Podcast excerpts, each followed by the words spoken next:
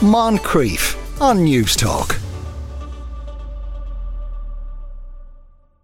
If you've a baby on the way and you're still puzzling or arguing about the name, you can get help. Baby name consultants are becoming a bit of a thing. SJ Strum is the founder of Baby Name Envy in the UK. Afternoon, SJ. Good afternoon, Sean.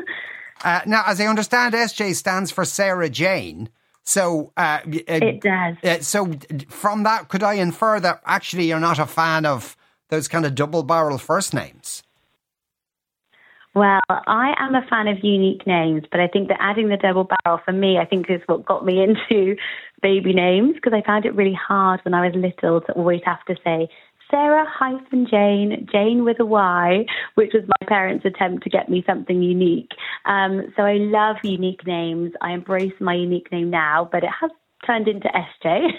People would stop saying my full name, and then you get the questions: Is it Sarah? Is it SJ? Is it Sarah Jane? So I try to help parents to find perfect names um, that really match their style and that are unique, yeah. but are really, really simple as well. yeah, uh, yeah. And now, when you say unique names, could you give us an yeah. example of what you mean by that? Yeah, so we've always had a kind of really traditional naming you know, um, in Ireland, very, very traditional names. Over in England as well, there used to be a lot of people who shared the same popular names, like John, um, like Susan was really popular for such a long time. And we didn't mind sort of blending in with other people and choosing the same names as people in our neighborhood. But modern parents are the exact opposite. so they really want a name that is really unique and will be just their child. They don't want a name that five other children will have in their classroom. Mm. Um, and that's not because we want to um, be wacky or silly or frivolous. It's really about um, we get inspiration now from so many different places, and parents come to me and they're like, um, "I've got this heritage, or I'm really passionate about travel, and I would love my baby to have a name that really embraces that." Or I love nature. Nature names are huge at the moment, so we're hearing a lot of river, we're hearing a lot of willow, and names like that again, um, and just picking more adventurous names, but names that still mean something personal to the parents, not something that's chosen just because it's out there. Um, and we're just going a bit more personalized, and that's why people are using consultants, um, which is so new on the scene.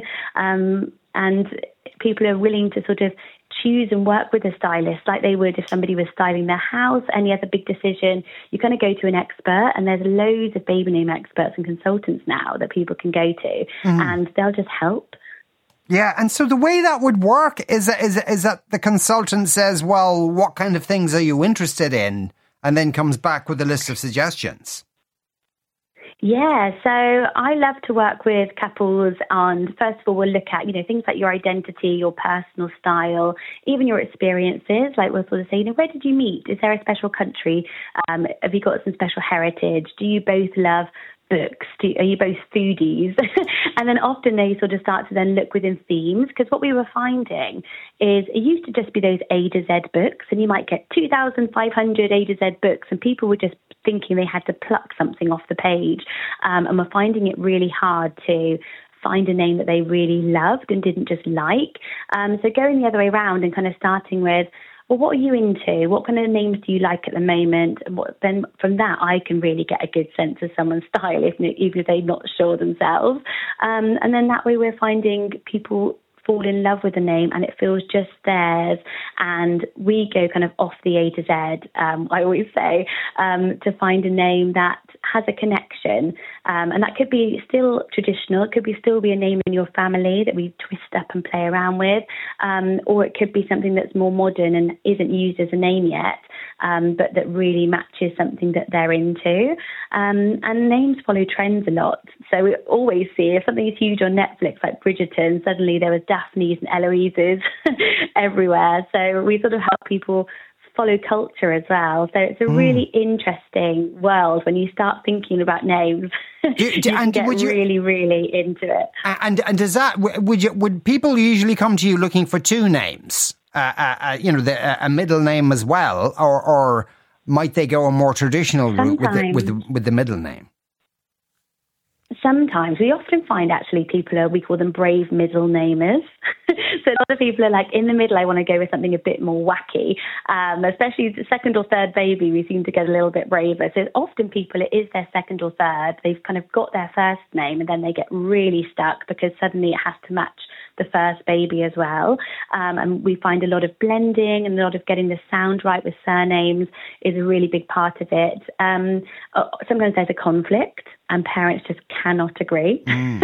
and this is why I started my naming career because I loved unusual names and my husband was so traditional and we really found it difficult to agree. So I started making name lists on YouTube and people started asking me for names. Um, so it's, sometimes it's that, um, and often it's just I really want a, a name that's going to be unique and special. It's really, really hard to make a decision when you're pregnant and hormonal. Um, so having that extra sounding board and somebody to come to you with ideas, it's the really fun part of pregnancy, and it's worth yeah. investing in um, to find something that you're going to love forever. And and do, uh, do you encounter any anxiety about the names? I mean, if somebody wants to call their child, for instance, say keypad, uh, uh, and one parent says uh, that's a crazy name, they'll only get teased at school. Are you still finding that, yeah. or has that gone away now? Yeah, we say um, just pronounced keypad. yeah, we do find a lot of generational disagreement. So we always say, you know, a lot of people say, my mum and dad really dislike it, and I love the name Bodhi, but my parents are like, I will not, um, you know, be accepting that. We even had somebody whose mother-in-law then called got a dog and called it by the baby's name to just show that she thought it was a dog name and not a child's name. So there is a real generational divide, um, and that's again why people can come to us and we'll sort of say, you know, we'll help them through those conflicts. You know, you might not go to your mum for style advice. You might not let your mum decorate your baby's nursery in her style. Um, styles have really, really evolved, um, and they'll keep evolving. But as I said, we get so much inspiration from different places.